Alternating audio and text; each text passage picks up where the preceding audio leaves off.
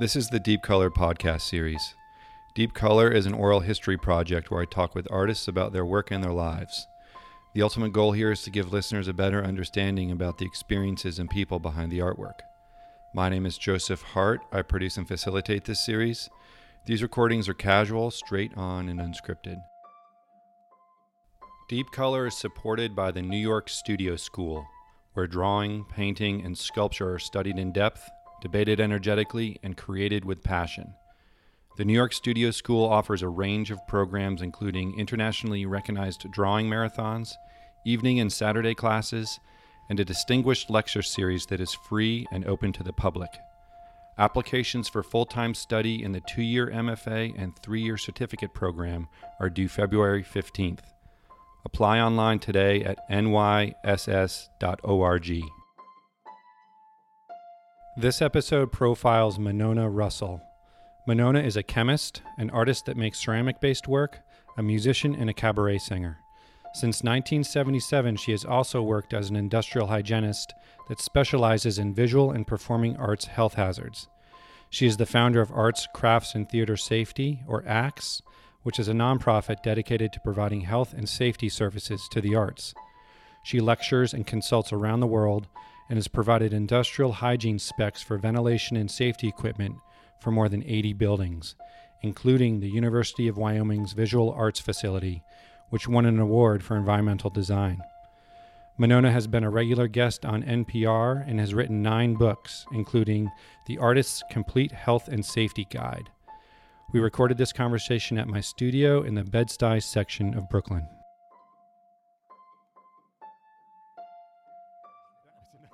You gotta be kidding. it was over for me. Yeah, yeah, yeah.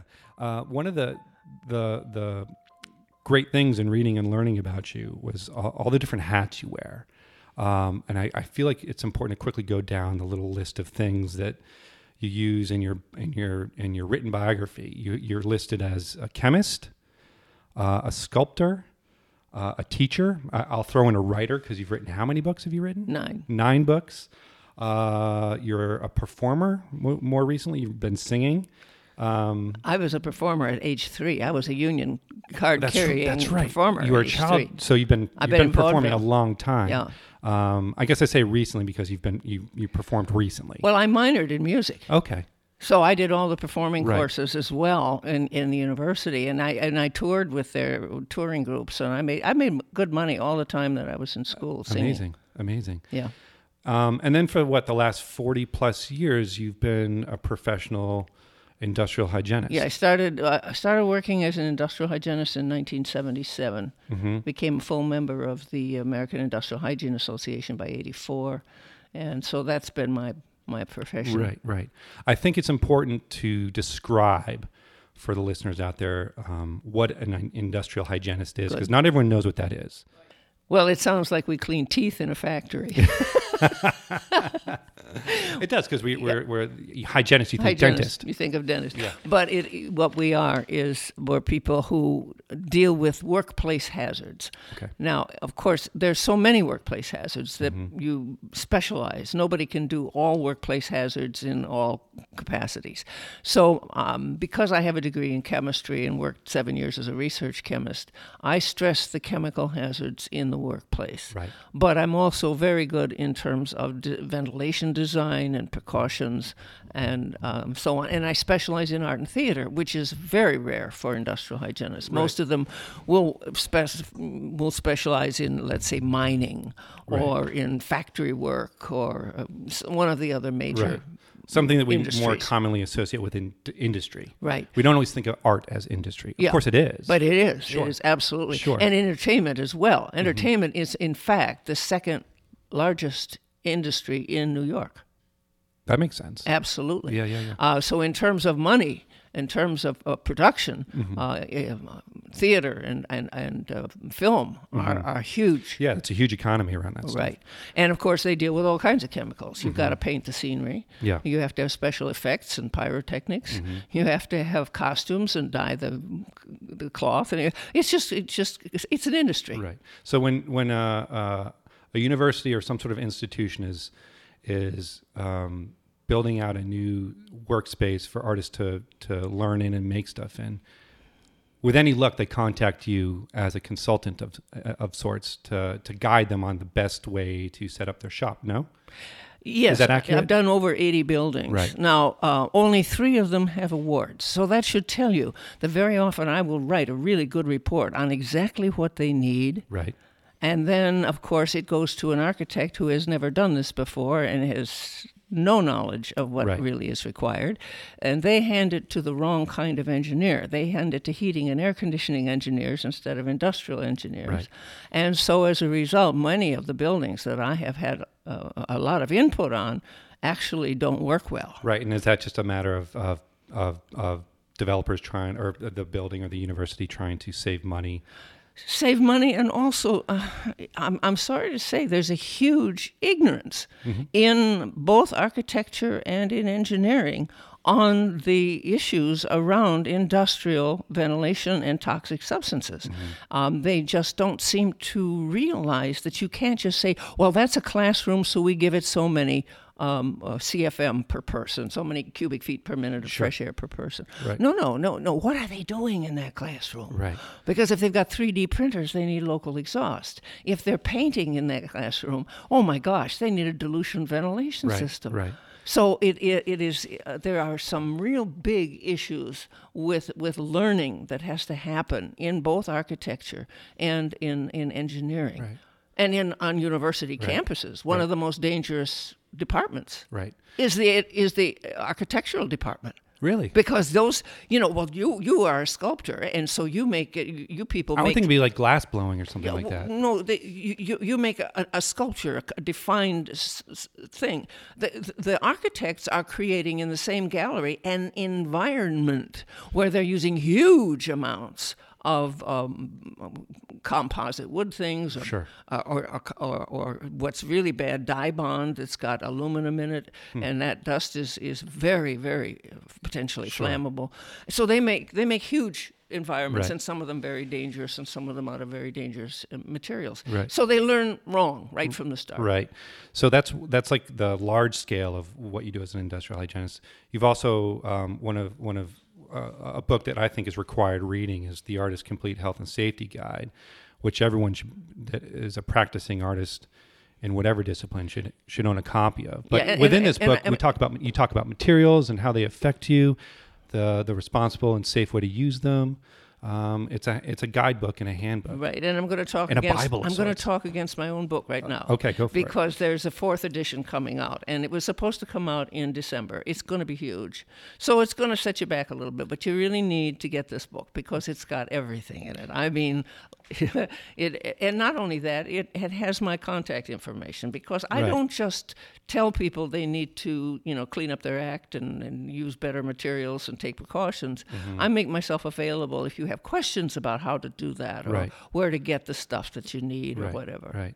So I think it's it's great because you know the the there's the student at the school or the teacher or the administration of the school that should be conscientious and making responsible choices about how their buildings are set up and you help them with that.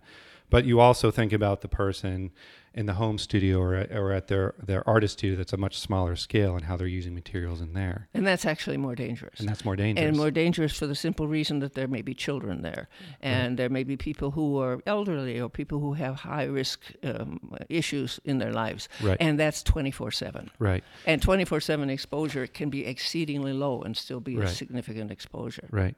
Maybe it's a this is a good spot to get give a a, a quick history lesson on when humans first realized that we were poisoning ourselves with art materials. I think we've always known. Yeah? I think we've known since the Neanderthals. Uh, most of the uh, texts will refer to 1713 when Ramazzini wrote a textbook on uh, the professions and he covered artists and lead poisoning and pigment grinders and Right. potters. And he did a pretty good job. I mean, he really describes silicosis. He doesn't call it that because the name hadn't come up yet. Right. But you know, you can read about these various groups and see the, the diseases very clearly defined. And silicosis is a respiratory Right, disease, because correct? clay Yeah. is you know is, is full of free silica as Right. well. Uh, but two thousand years prior to that, there was a scribe who wanted to make sure his son went into being another scribe rather than take up one of the crafts or professions. Huh. So he described in detail all the problems of weavers and um, potters Uh-huh. and um, metalsmiths and uh, um, people doing foundry. I Yeah. mean, he, you know, so And how they're all getting sick. and how they're all getting sick and Yeah. how they all smell bad and they're breathing kiln fumes. And So, I mean, I think, you know, common sense ought to have told us that, you know, the kiln is at 3,000 degrees. You know, maybe crap is coming off of that. yeah, yeah, yeah, yeah. Well, maybe this is a good pot, good good spot to talk about why artists tend to look the other other way with a, when when it comes to their own physical safety with the materials they're using. Is it artists concerned about the the like sort of instinctual primal response to making or the magic that they just look the other way? I mean, what is it from your point of view? From my point of view, i it is our whole education system has just gone completely Cthulhu. Mm-hmm. We have no sense of reality. We, ha- we don't want reality. We want dreams. Right. And we uh, we we we treat people like they're little fragile things. We don't frighten them. We don't let them fail. We don't let the we give them a star for showing up, and we we pat them on the back for every little wee thing. So you can't possibly then hand them a brush and say, well, you know, the stuff on the end of this can kill you. Yeah. You know, they we don't want to do that. We Yeah. we don't we don't want to put the reality into what we're doing Right. at all. And as a result, we have We put we put a premium on the mythology, maybe. on them, and it's Yeah. totally mythology. Yeah. and and so we have all of this, this, these people being graduated who don't understand their materials, don't understand what they're doing, and then, as you point out, they may work at home, Right. with their children gathered around their feet Yeah, while yeah, they work with the t- toxic substances. So it's it's really a, a bad situation. Right. I mean, I think I mentioned when when we were chit chatting before we we uh, turned on the mics that I I received no education, and I went to a, a nationally renowned art school, um, and I, I had zero uh, uh, information about the health and safety hazards while in my four years there. Yeah, they're supposed to do that. Yeah. Your teacher, your They're teachers- legally required. They're legally required Yeah. to do this in for every one of their teachers, um, uh, almost annually. Uh, to train them in hazard communication, and uh, they're they're not only supposed to have access to all the safety data sheets and and proper labels. They're supposed to actually be able to read them, Mm-hmm. Right. Which means that they need to understand concepts like threshold limit values and evaporation rates, and um, what uh, um, chronic and acute toxicity really mean, and all of the things. But but no, the schools are not doing it. And that's very often the teachers' fault themselves. One of the problems I have with a particular union is they say, "Well, our teachers don't want to sit down for that training." right. You want you, then the union is complicit in breaking the law. Right. So it, it is a real problem. Nobody wants reality. Nobody I was going to wants say to it, seems like a like a denial of total reality. denial yeah. of reality. And not only that, I find that reality really interesting. Yeah. It really Yeah. is. I I think it is sort of a human impulse to look the other direction when mortality is sort of in your face That's in a right. way. So I wonder if you're if we're running up against that in some capacity in these Absolutely. conversations. Yeah. Well, on that front, I mean, you've been doing this for forty some odd years, consulting, um, t- uh, educating people about health and safety hazards in the arts. And- Yeah, Actually, my first lectures in it Yeah. were as a graduate student in 64. also 62, so even longer, even longer. Yeah, so it's even longer. But in those early days, I was consulting with no business being a consultant. But the fact was, nobody was doing it. Right. And so people would come to me because who else were they going to come to? Right. And, How'd and they find you? You know, I have never had to advertise. They track me down. They're looking for someone who can answer Yeah. the question. Word of mouth somehow. And so it all just all happened when I set up uh, Arts, Crafts, and Theater Safety as a nonprofit. From that moment on, I never had to apply for a grant. I never had to uh, advertise. Never had to outreach. It just all just comes over the transom. Right. That's the nonprofit you started. We should mention that. Yes. The, the acronym is ACTS, and it's Yes. Arts, Crafts, and Theater Safety. Right. And that's your company that is a nonprofit that, that does this work. Yes. Yeah. Um, I was going to ask, like, in, in all the years that you've been doing this, what, I mean, how have you found uh, the the right angle to be the most persuasive in, in in persuading people to take this seriously? Oh, I haven't found it yet. You haven't found it if yet? I had found it, I think we'd have a lot different world. No. I work hard to try to get people to do the right thing, but Mm-hmm. let's face it, uh, I, I fail. And I fail an awful lot of time. I, I, I mean, we, we may win a lawsuit because I do expert witness. We may win a, a particular situation with an injured student. We may win this, but the total battle is being lost Right. because people and, and, and the administrators and the people who make the money decisions don't want this issue. You know, you cannot apply for a grant at a university to fix an OSHA violation. Is that right? You know, yes, because you, when you sign off on a grant proposal, you are already saying you meet all the OSHA regulations. right. So you can't do that. It's illegal. You're supposed to already have all that in place. Right. So as soon as I tell a school, well, here's an OSHA violation, here's an inadequacy, there's a fire hazard, here's another problem, um, th- there's no money to fix that. Right. Um, so, so we, we have a, a, a built-in denial uh, system. Sure. And as soon as it's possible, you know, as soon as I can, you know, don't let the door hit you on the way out, Monona, because they just want to get back to business as Right. normal and hope again nobody gets hurt on their watch. Yeah, it sounds like a kind of a wicked collision of law or liability, um, economics, budgets, and just human sort of ignorance And around that's why it's so easy to Yeah. do expert witness against a university right. because they're just sitting ducks. They do not follow the regulations. Mm-hmm. Right.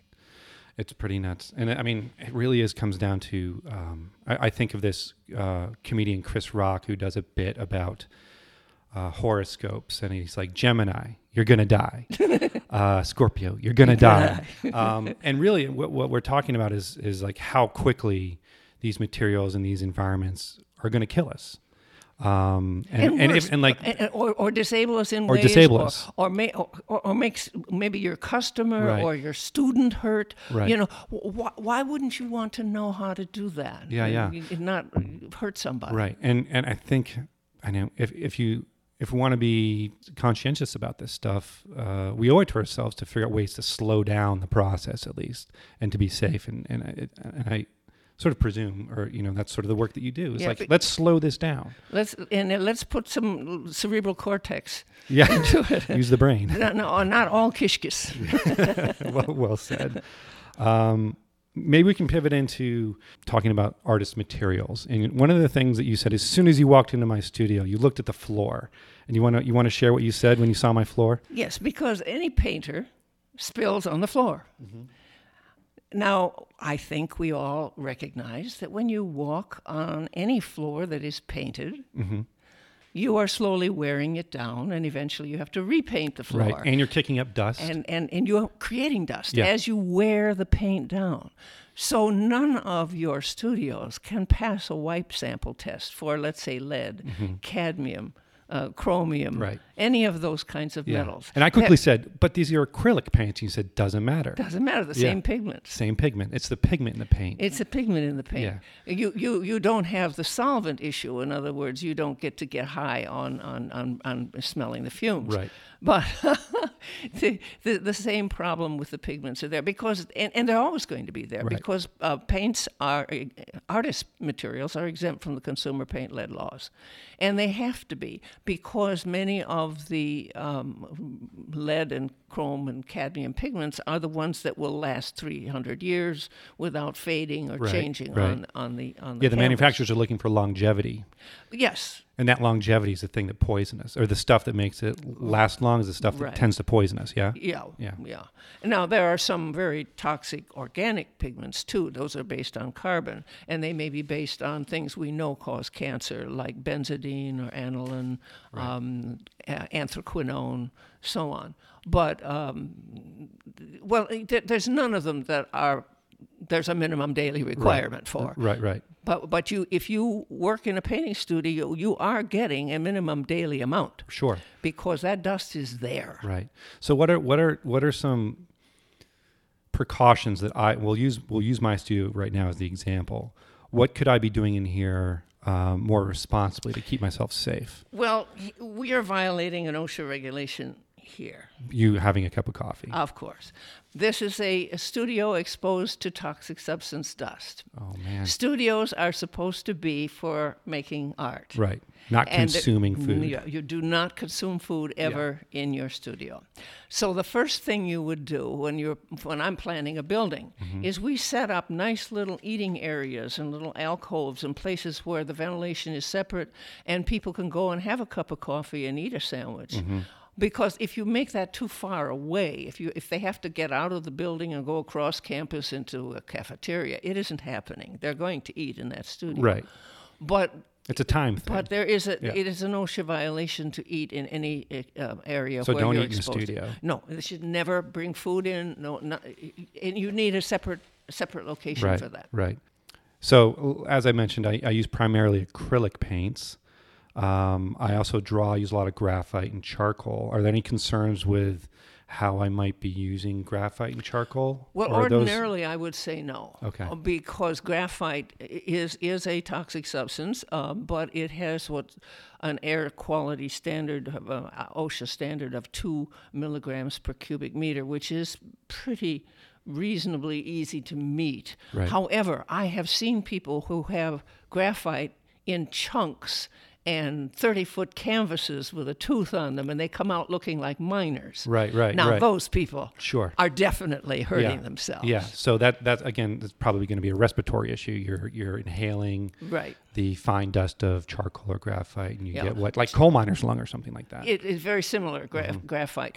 Charcoal is. Uh, w- charcoal's a kind of mixed bag. The charcoal itself is not really very toxic, and most of it is in a particle size that you can cough up. Mm-hmm. It's not going to get all the way down into the little tiny alveoli or lung sacs, um, and and that's why you blow your nose and you get the black snot syndrome. sure. Yeah. I'm, I'm very familiar with that. Because you're Yeah. catching it th- there.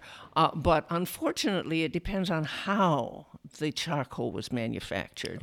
And if it is burned in a particular way, and if it is one of the processes from uh, starting with kerosene, um, you have some nasty cancer causing substances that ride along on those particles. Jeez. Maybe this is a good spot to pivot into safety data sheets and how you discern what these products have in them because labeling is an issue with art materials often, no? Labeling is an issue, and the safety data sheets in the United States are an issue because we do a really poor job of them.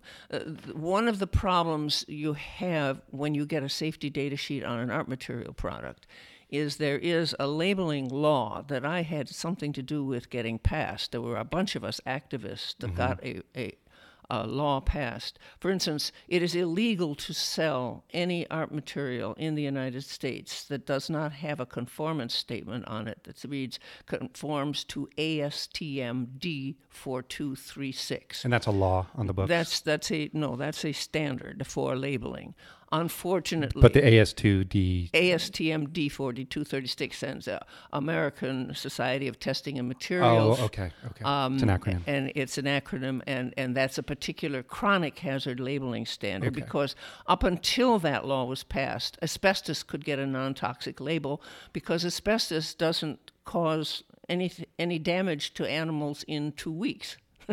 oh my gosh, this is like a grace was, period. Yeah, that thing. was the, Yeah. they, the tests were all two week long tests. So it takes longer to develop cancer. Right. So all of the materials were labeled non-toxic, and, and and that was because they weren't tested for chronic hazards. Right. Um, So the the labeling law did help. We Right. did they asbestos now would have to be labeled, or anything that would cause a chronic hazard. Unfortunately, none of your pigments have ever had chronic testing, and yet remember what I just said about the groups that they're in. Mm-hmm. If even if they've never been tested, this law will say that they can be called non-toxic because they, in, in the absence of data, you can call it non-toxic. Right. But we know. And is this just the chemists- manufacturers trying to skirt things by no grouping and kidding, things like yes, that? And, yeah. and being helped by um, a, a labeling agency that gets paid for certifying Right. them as safe. right. So when you get a safety data sheet from one of these products, it may simply refer to you to ASTM D4236 and say a toxicologist has reviewed the formula of this, uh, the, the ingredients, and found that there's nothing that requires labeling. Right. And so you're done. And they aren't even going to tell you what's in there. Right. So we don't like those SDSs. We want to actually know what's Right. in the product. We should we should also clarify what a safety data sheet actually is because I'm betting I'm betting uh, a, a, major- a certain percentage of my listeners won't even know what those are or where to find them. So a safety data sheet is uh, a document that is often on a manufacturer's website that you can look at and download and it explains It's illegal. sort of what's in it. It's illegal for that manufacturer since 1987 not to have a document on how to handle this safely and what's in it and so on and so forth for their own workers and of course to make it available to any other workers that would be using it. So if you're in a school, you pay your teachers, your teachers then have to have these documents available. Right. Now, they were originally called material safety data sheets, and they were so rotten Hmm. and so uninformative Mm-hmm. that the rest of the world literally got together and forced us to change our labeling Yeah. and our safety The United States sheets. is late to the party for this Oh, stuff. my dear. Yeah. Oh, my dear, yes. So the EU adopted a really good system, and then 162 other countries uh, uh, adopted it as well. Mm-hmm. And the EU gave us a um, 2015 June deadline that we either had these documents or we couldn't export. Right. And so we would have been done as a Right. power in, in the United Right. States if we didn't change over to the new system. But internally, if you are a U.S. company selling to a U.S. customer, you do not have to meet all those EU standards on your safety data sheet. That's, it just sounds evil. It's, it, is, it is truly evil. Oh man. It and really and just real quick, let's let's mention where where people can find the safety data sheets. Like if I have a tube of you know brand X paint, do I go to their website and and it's listed there? How, what's the best way to find the, safety data good, sheets? The good manufacturers will make them easily available on their website. But it's not on the actual product. Is I guess what Oh, no, the point we need to drive And home. in fact, you have to like look for it. What colleges should be doing is changing their purchase orders and having a little box that they can check that says material safety data sheet required as a condition of purchase. Right. And then it would come in uh, the packing. Right. Uh, uh, with with with the shipment, Right. and that's what should be happening. And then somebody who's knowledgeable should be collecting those and putting them in a file because they have to be available twenty four seven to any teacher who is in that building legally. Mm-hmm. Anytime they want to see a data sheet on a particular substance, they should be able to go right straight to a, a file and see it. Right. Whether it's a hard copy file or whether it's a computer file or what. Right. Can you talk about some of the long and short term health effects from certain um, materials that artists commonly use? I'm thinking of, well, we can use we can, we can use uh, acrylic paint. We can talk about oil paint. I know there's stuff of concern connected to ceramics. You can just take the encyclopedia of medical diseases and you can find Just about everything. just about everything in there Ah. because you look at all, all you have you have uh, you know like 2000 dyes. You have about 300 different pigments. When you're looking at acrylics and uh, those kind that's a plastic material. Yes. there's probably 40 ingredients in there. You may think it's just acrylic but it's it's there's a whole bunch of plastic is doesn't want to suspend in water so there's a lot of little chemicals in there including some ammonia some formaldehyde some other stuff it's, there's a lot of chemicals in everything Right. I noticed that when I use certain paints, usually oil based paints, that have a very strong odor, that fume that you know is not good let's call Uh, it a vapor as a vapor. But one of the short term effects is a headache. Um, and I know even that's the hangover but that the came after you had the slight high so yeah, you're right. but that ha- that'll even happen with my window open with a fan. Like I'm trying to be be smart about ventilation. It still still happens though. good good ventilation is not an open window it is fresh air coming in one side of your You studio exchange. and being dragged out You have to have an forcibly exchange, right? By a fan on the Right. other side and that rate has to be set by what you do if you are if you are you know milking mice if you are doing little tiny postage stamp paintings Yes. then you don't need much ventilation your nose is pretty close so Sure. you still need something But the quantity of paint. but if you're minimal. making 30 foot canvases you need a bloody wind tunnel Right, right, right. Um, And what about with ceramics? What are what are some common um, things that pop up around people that use Every ceramics? metal is in there somewhere. You- Yeah. and and you got also all the fluorine and chlorine compounds, and you just got everything because you know you. How do you protect against it? In, that's- in the in like the studio like this, like if this were a ceramic studio with a kiln and I'm and I'm messing around with clay. Okay, if, it, if it's an electric kiln, there are really nice ventilation systems. They have to exhaust to the outside, but you can keep that kiln under negative pressure and you will breathe nothing from that kiln. Right. If it's a gas kiln, uh, there's some really good types where they, they have ventilation hoods that do a good job. You have to set them up properly. And then again, you know, if you smell something when the kiln's firing, guess what? Something's wrong. Yes, you're breathing shit. Yeah. You know, so I mean, grow up. Yeah. Um, and and if there's dust in the air, if you can write your name uh, in in uh, uh, in in the studio, there's a problem with that because that dust was in the air. Yeah. Yeah. And and if you are breathing it, every little particle of clay or silica that is small enough and gets into your alveoli, you carry for life. Yeah. So, you know, why would you do this to yourself? So, we set up for glaze mixing, we set up a slot hood ventilation system so that all of the air is being drawn in the other direction. Mm-hmm. We, we, we really think you shouldn't be mixing clay in a college because that's really a messy process. Right. And you can, you can order it. And it, it's much cheaper in the long run. If you set up proper ventilation for clay mixing, it's expensive Yes. and expensive to run Yes. because you're throwing a whole lot of conditioned air out and replacing it. Yeah. So it sounds like uh, ventilation across the board is is pretty important in Yeah. the artist studio. Absolutely. Whether you're painting, using ceramics, um, modeling, like having air leave and come fresh air come in is critical.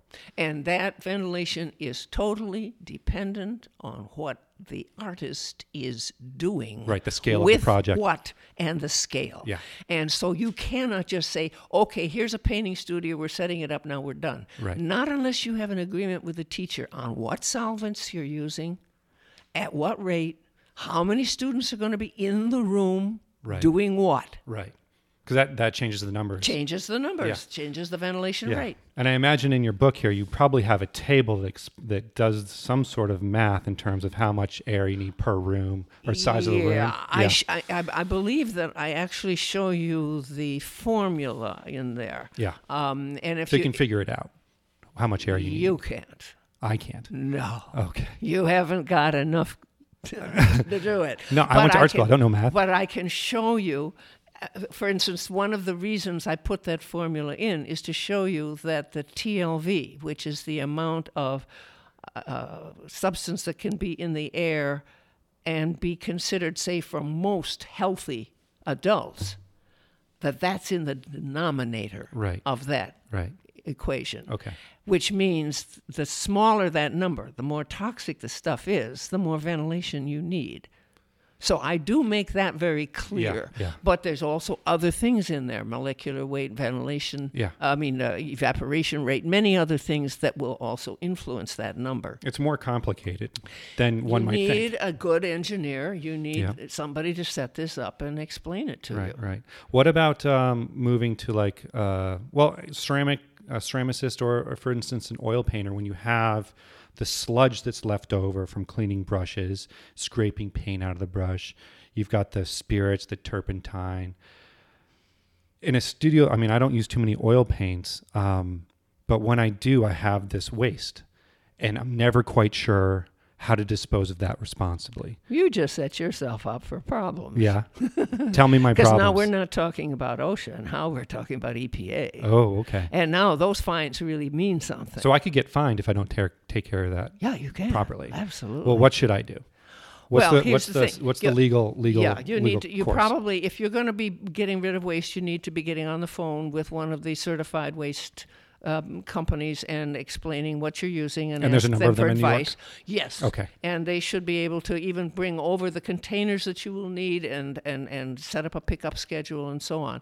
And every school has to do this. Right. If you are going into a school and you are doing oil painting or acrylic painting or ceramics and anything, and you do not see an area in that room called a satellite accumulation area, where there are certain special containers in containment, that means in a tray like, so that if there's a spill, it will be contained, and directions on the wall posted as to how to put what waste in where, that school is in violation of the EPA regulations. Right. And you should probably reevaluate going to that school. Yeah, because you're not coming out with a degree that means anything. You're Right. coming out not knowing anything either about how to protect yourself. Right. And we talked about that at the beginning. I think even, even before we hit record is the lack of education around that stuff. And this Yes. is just part of that. Yeah. Yeah. Um, you know, I'm sure in your many years working in this field, you've come across some some pretty memorable stories connected to artists and art materials. Does one come to mind that you would, that would be great to share uh, uh, um, as we talk here? You know, what I'd really like to share is a little bit depressing. But in upstate New York, there were a bunch of mines, talc mines. Talc mines. Now, these are industrial talcs. We're not talking Johnson and Johnson here. We're talking industrial talcs. And they were contaminated with various types of asbestos. Okay. And that was actually known in the 60s. There were studies showing cases of lung cancer, mesothelioma, and among the miners and so on. And, um, but there were a lot of discussions about whether or not these fibers are really fibers or whether they're cleavage fragments. There was a lot of, di- and the company continued to sell this talc, claiming it was not asbestos, and they sold it and sold it and sold it for years and years. Um, there were plenty of people. What like, do people use talc for? Or It's a, a- an ingredient in both clay and glazes. okay, Uh, it's it's a mineral, no? What is yeah, it? well, yeah. Okay. You know, you, anything that comes from the earth, you should be suspect. Okay. You know, worry about because Mother Nature was never interested in quality control. she she didn't didn't make that stuff for you, and she didn't intend you to dig it up Uh-huh. and snort it. Um, so you know, anytime you breathe anything that comes out of the earth, you probably got problems. Right. Um, so this stuff was around for years, and um, finally, I was one of the expert witnesses in the first really big trial where we got about 3.5 million for a young man who came out of school and worked as a potter for a few years, and of course died of mesothelioma, and um, he used this particular talc. Uh, then there was another That came from the mine in that came upstate from the New York. mine. Then there was another one in Kentucky, um, in a tile maker, and uh, she that that that one came to about six million, I think. And by then, the the talc company could see that we were going to win these every time now. And it was all talc coming out of this one place in upstate New York. Uh, yeah, the series wow. of mines up there. Okay. And um, and and and this talc was all over the country. I, Sure. I I never went into a ceramics department. I didn't find it. Um, and um, as and and by 2009 they closed the mine. But I'm still seeing bags of it. I have actually s- talked to professors who said, "Well, we heard the mine was closing, so we stockpiled it." Oh, I mean, you know, like maybe Yeah. read a little bit and Yeah. figure out why they're closing. What's the mine. brand so we can steer clear of it? Uh, they're they're they're RT Vanderbilt uh, Ceramitalc and Nytal 100 talcs mostly that I see, and um, they definitely can, can can cause mesothelioma. And um, uh, it, it's so sad. I've done. I think. I think I'm, I've been retained on my 19th case. Now these are artists. These Right. are craftspeople. These are home crafters. These these are people that, that shouldn't be dying Right. in their 50s and 60s, you know. And, yeah, and they're just trying to make some the joy of making and, and Right. creating a piece of art and Absolutely. putting an idea into form and they're getting sick from this stuff. yeah.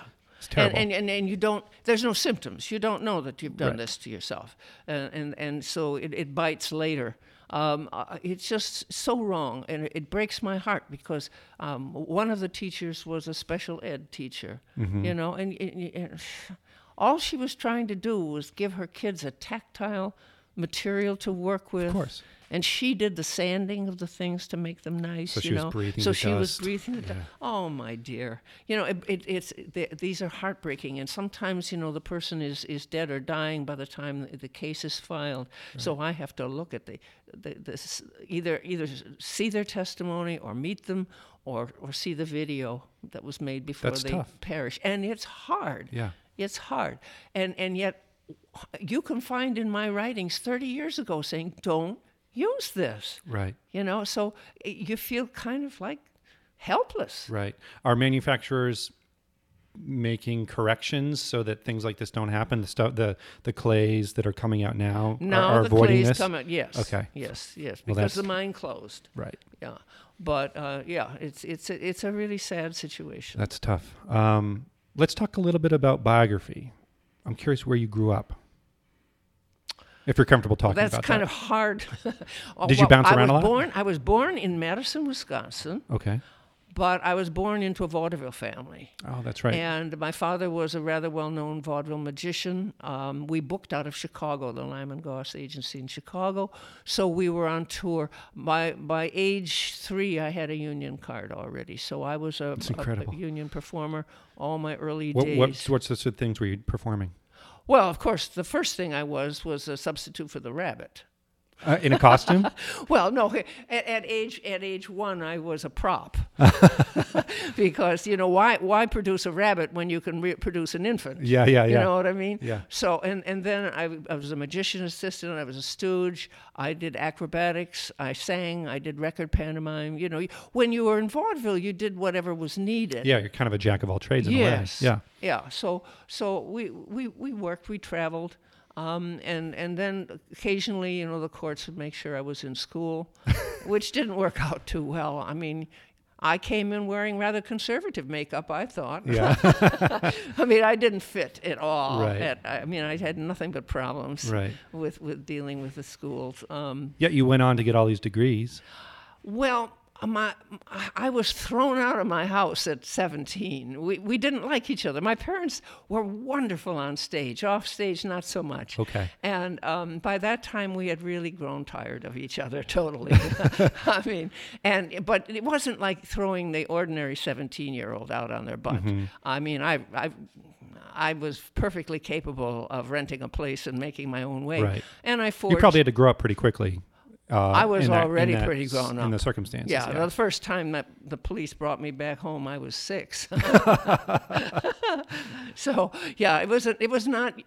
Anybody else would have said, "Oh, what a terrible childhood," and I say, "Well, yeah, yeah, it really was," but it taught me how to survive. Right. And and uh, I'm very very good at that.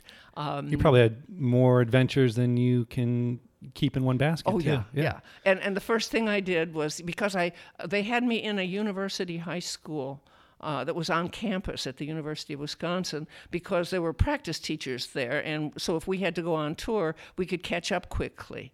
And um, so I knew what the university was. In fact, I was doing some minor work for a professor uh, uh, at that time. I was reading abstracts, I believe, in the zoology department. And um, so I just forged my parents' signature on a, an, an application Right. and put my damn self through. There you go. And uh, got That's three- impressive. yeah, got three degrees, and I had enough money when I finished school to write a check for the farm I bought. That's incredible. That's incredible. So it sounds like were the performing arts your introduction to the world of creative thinking and, and arts? Yeah. Absolutely. Um, but I also know that you got into ceramics and sculpture and glass blowing. Was that later? Is Well, that, was yeah, because you uh, see, I undergrad? had I had somebody who was going to back me for medical school, and um, I, I I had no understanding of discrimination against women because as long as men can't sing soprano, I hadn't seen it. Hmm. I didn't understand it.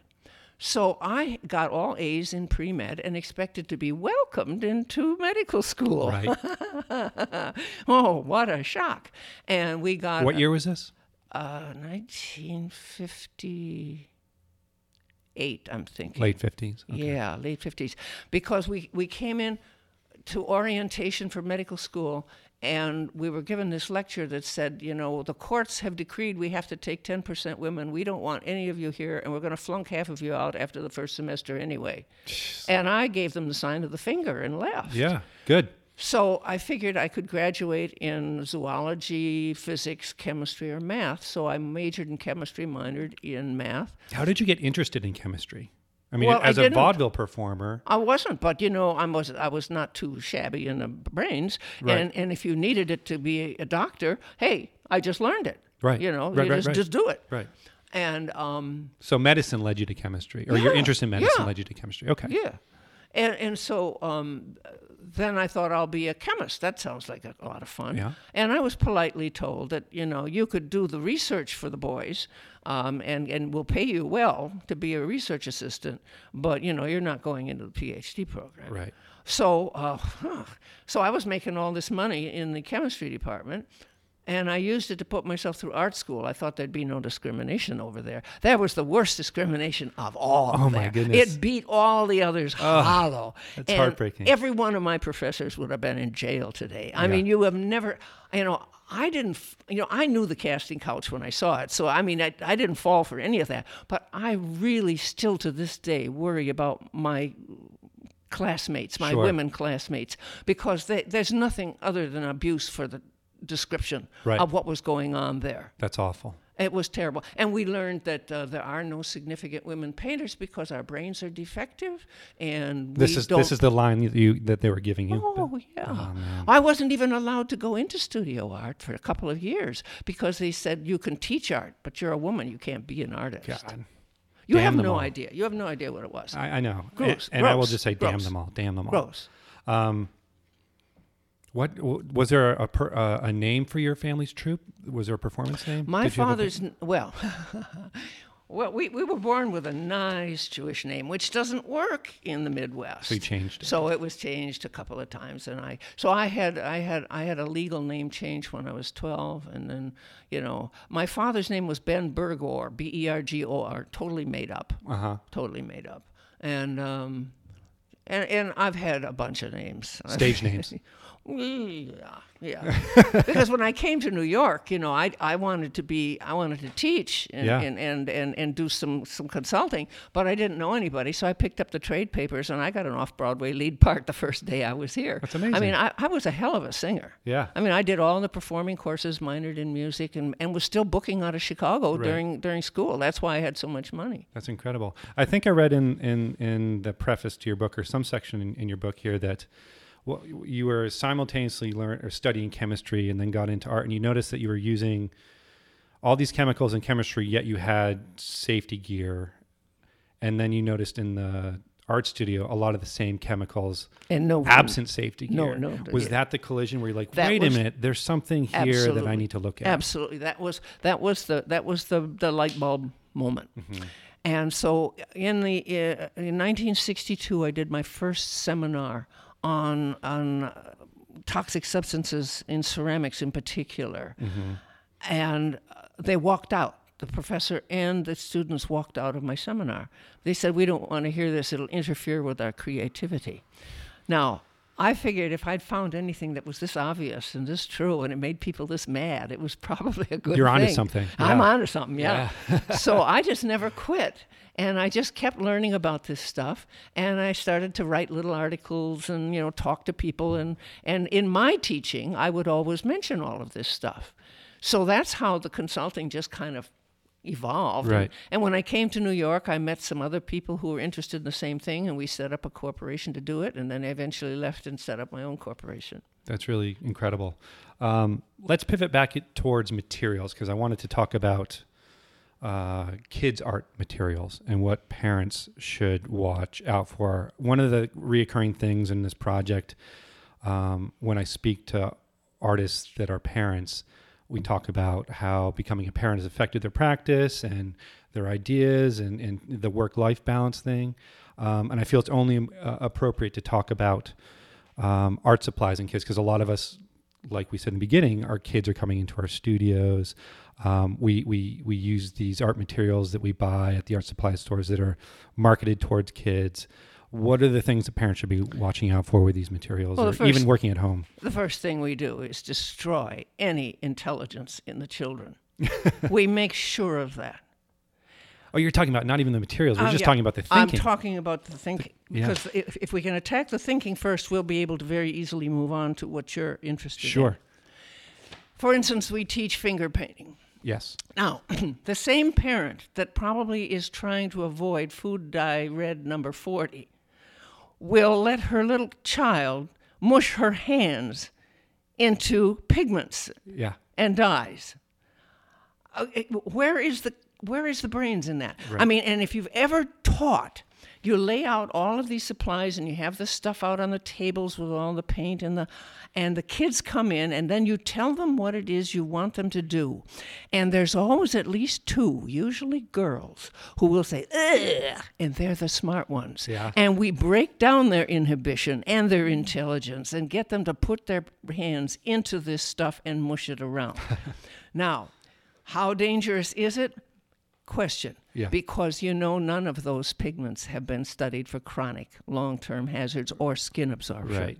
and yet we just want to believe they're safe because under our labeling laws untested equals non-toxic Right. Or we just assume that because it's for kids that the manufacturer is taking into consideration safety. You and they're not going to use bad there's no, stuff. there's no data but that's bullshit. They're going to put whatever's There's in no there, data. right? There's no data. Yeah. And and so uh, I, uh, one teacher in Canada came up with a brilliant solution. She bought these these small the smallest vinyl gloves that go over the hands, put little rubber bands on them, and when they mushed around, of course, their hands were smaller than the gloves, Uh-huh. and the patterns that were made were just beautiful. Oh. So she taught safety and she taught tactile behavior and she did it all with a safety lesson involved. Now that's And the way- invented mark making. and invented. So I mean, we getting a cool mark with an oversized glove. It sounds yes. like. Yeah. So we need we need that kind of creativity now, based on the fact that putting your hands in the paint is never a good idea. Yeah. It just isn't Yeah, yeah, a yeah. good idea.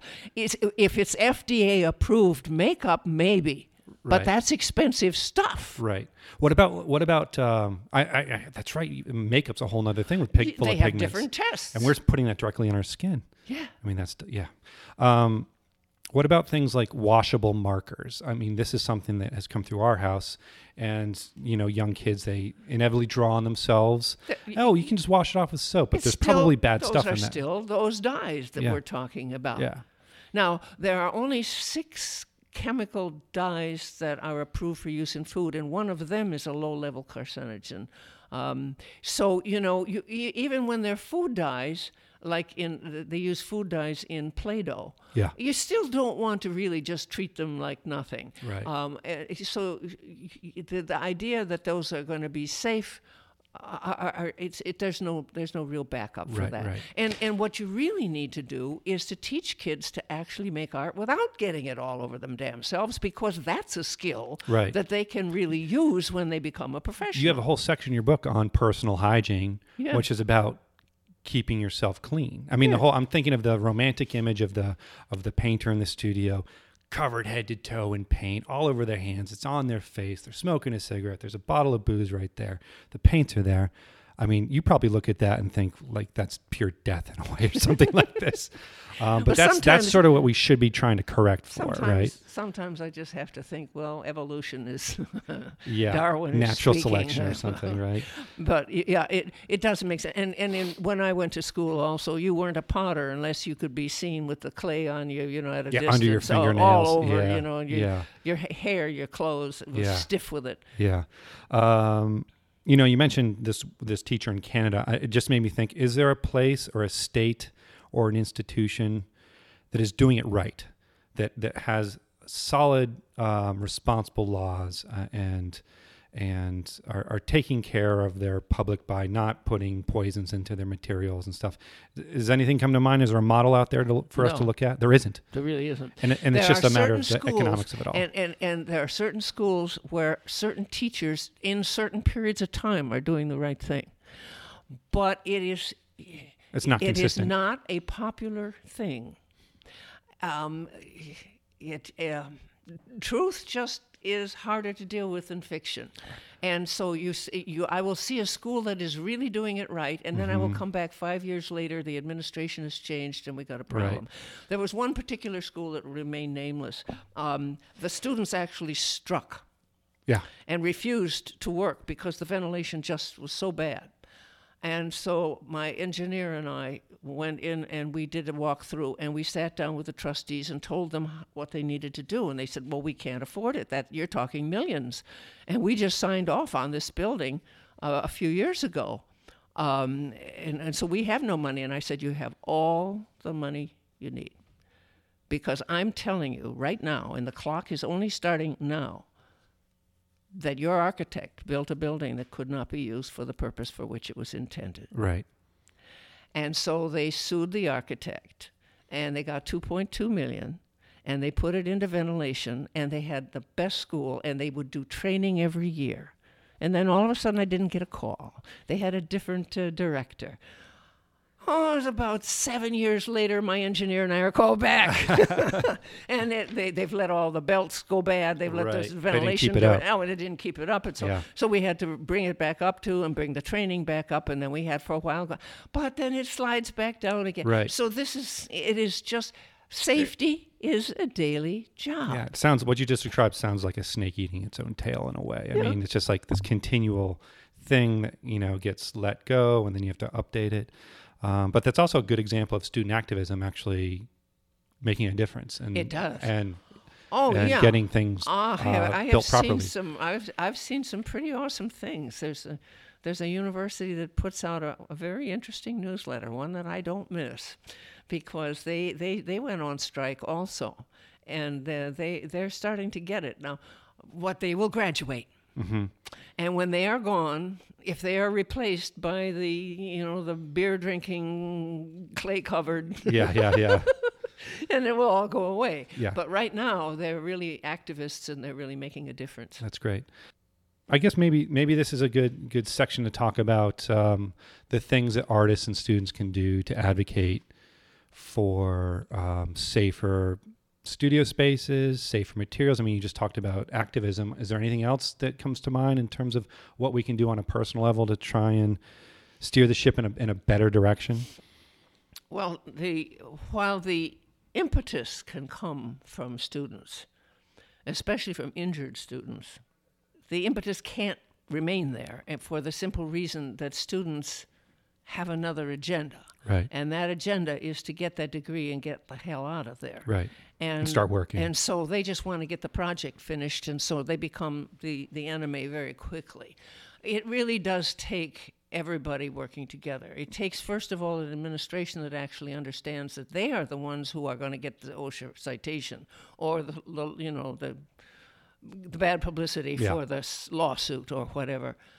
And they're totally uneducated in safety. Uh, There isn't a single administrator I've ever talked to who has n- knows shit from Shinola Right. when it comes to the um, o- occupational safety and health administration regulations, OSHA, uh, EPA, any of it. So that's a big problem in the schools. And there is in every school an environmental health and safety department. At least there should be. Uh huh. Those people know, but they've given no power. Right. And they don't have the right even to shut down when they know things should be shut down. Yeah. So th- that structure has to change. Right. And then you have to do and enforce the training. Those teachers got to come into a class every year and get updated on how to read the safety data sheets and what the new regulations are And, then what share they're in turn share that with the students. and then they Yeah. need to share it. with- In fact, the good schools bring the students in on that training. Yeah, I was gonna say that. That seems like a, a no brainer in a way. Well, it, it, it is if it's the first time because you should see the way the students kind of look around and realize their teachers don't know either. Yeah, everyone's kind of in the dark. Yeah, So it's better if you start out with a, a, a- a trained faculty and then bring the students in. But right, right. however it works, Yeah. needs to be done. Uh, let's shift back into kind of like personal interest. I'm wondering what the last um, great piece of culture that you either saw, read, um, heard, or witnessed. Does anything come to mind, or is is it a blank? No, and I'll tell you why. Okay. You know, I live on the edge of the Soho and I travel. And so there are always art shows. And uh, I think we've really lost our way. Yeah. I really. You're not impressed with by what you're seeing out there. Now, I will take it. Uh, well, I will say that there are certain areas that are just brilliant. Mm-hmm. There are some ceramics works and some some sculptures that are just wonderful. Um, Is that what pulls you in? some ge- Ceramics and- usually. and, there's some jewelry things Okay. I've seen, and some wearable art that is just stunningly done. Mm-hmm. Um, I also saw some paintings that were done by someone who is also a lighting designer. Oh. Whoa, were those? That's a cool collision of things. Impressive. yeah. I, mean, yes. I would think that would come in handy. Yes, Understanding light. Exciting. Yeah. Exciting work. Do you remember the name? The painter's No. name? No. Okay. But but, but here's the thing. Um, we've gotten so that what what works is what makes a big splash. Right. And so our aim The immediate reaction. yeah, yeah. So so we're not specializing in art. We're specializing in PR Mm-hmm. and, and in how to attract the attention of people Or how to game the market. and how to game the market. Yeah. And, and and so as a result, we have totally, totally lost our way. Yeah. Uh, the fine arts right now are, are, are, a conundrum. And when you see people, like I'm going to mention one artist if that's all right, and That's that's. Kiefer. What what in the hell? Kiefer? What is the hell are, are people looking at that for? he is pouring lead onto a canvas. Uh-huh. Do you know the amount of lead fume that comes up when you do that? We did that in the 60s. Yeah. We got acute lead poisoning. We learned. We stopped doing it. Okay. Is there a risk the for the viewer? Over, of course. So going to look at those paintings, you're putting Well, yourself at well, risk. looking at being made because yeah. remember, Oh, right, uh, right. they they they uh, what was it? The the Good Morning America show or something went there and watched and was standing there and snorting the fume as the guys And pouring you're just lead. shaking your head. And I mean. Good, you know they they've already got the brain of a box of rocks, and now you're adding lead to it. You know, it's not a good idea. But I mean, that's just dumb. Sure, sure. Uh, to, to, to, to use toxic substances like that and to and to, to do that kind of thing when it's been done it's nothing special there's Yeah. nothing about that that is really worth collecting so we really need to move on and do something that's real Sure. I feel like, I mean, I'd be curious to hear what you think, but I feel in the air there's a return to craft and things being well made in the art world and artists actually using their hands as opposed to outsourcing everything to some distant place for the thing to be built. So, um, I don't know. Do you have you noticed anything like this in Yes, your have, travels, and that like a return to craftsmanship? That is a really important thing. And there is some, going to be a place that's going to be a show place here in New York for seeing really good craftsmanship. Yeah. It's called the Powerhouse Art Project. I'm the industrial hygienist on this project, and there's good architects. The best engineer in the country is working on it, and it's going to be wonderful. There's going to be rental space, there's going to be teaching space, and there's going to be professional production spaces so that if you're a sculptor and you have a model, they're going to be able to make it and do it right. And they're going to. They, they even have printers that are big enough to paint to, to print a backdrop. I mean, we've got, it's it's going to be so impressive, and, and the ventilation is going to be right, the safety is going to be right. There's going to be regular training. I mean, New York has always been the place I don't work as a rule because they just pay off the inspectors here. We Yeah, haven't- yeah, you we grease them. We haven't done anything right in, in decades Yeah, here. yeah. But this project is going to be done right. Incredible. And uh, I think you know it's going to be well worth going there and seeing real craftsmanship, really good equipment, properly vented, Safe and- and- spaces. and, safe people, and Yeah. people trained to know how to keep right, them safe. Right. You know, I'd be remiss uh, if we didn't quickly talk about your recent performances. You you have been out performing and singing, no?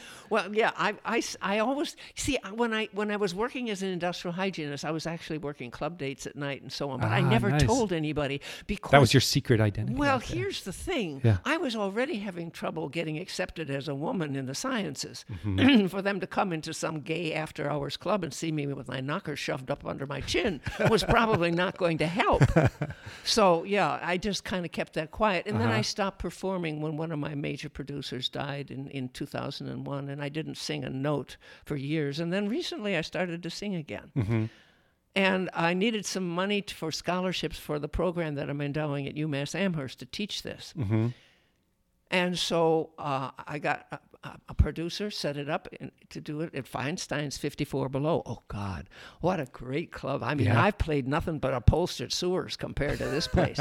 and it, you know, so we did a really good um, a, a 90 minute show on vaudeville and early show music.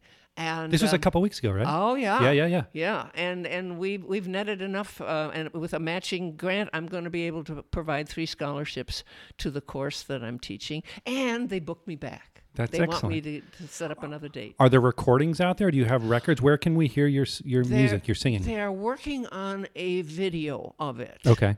It was the first performance, and there were three cameras running, and we'll have to see how that works. Okay. You know, because I'm not going to release it if it, it's not really of the right quality, but we'll see.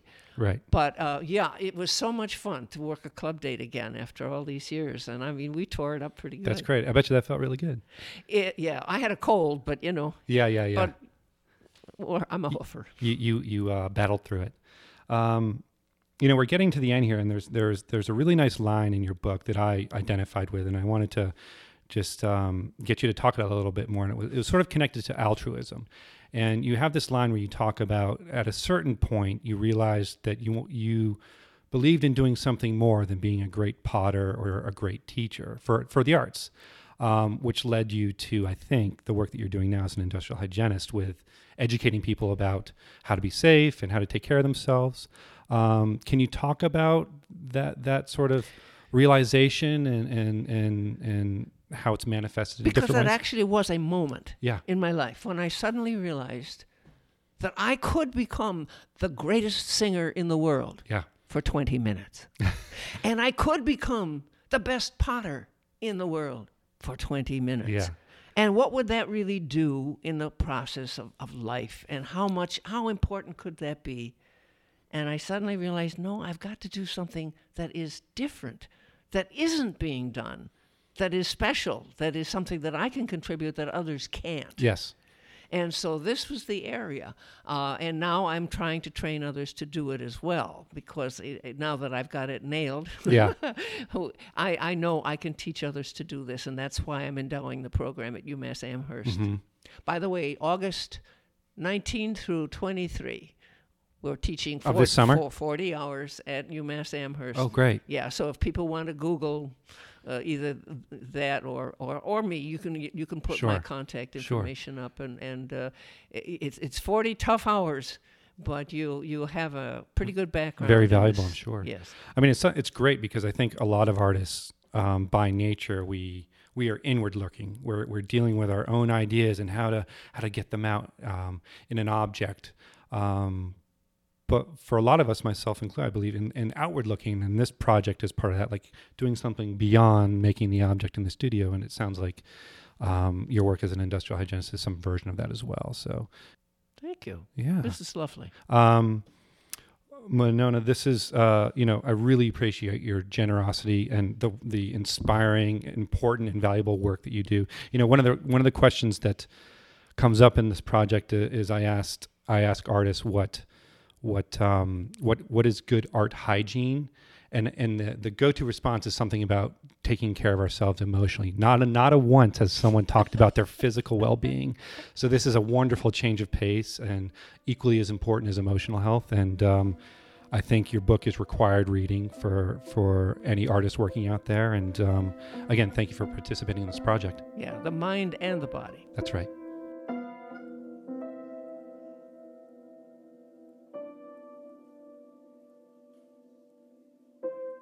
We've made it to the end. A quick reminder that you can learn more about each contributing artist, find links to their online portfolios, and access the archive of past recordings by visiting deepcolorpodcast.com. Be sure to share this project within your community and rate and subscribe in the Apple Podcast directory or wherever you get your podcasts. Thanks for listening and check back soon for a new episode.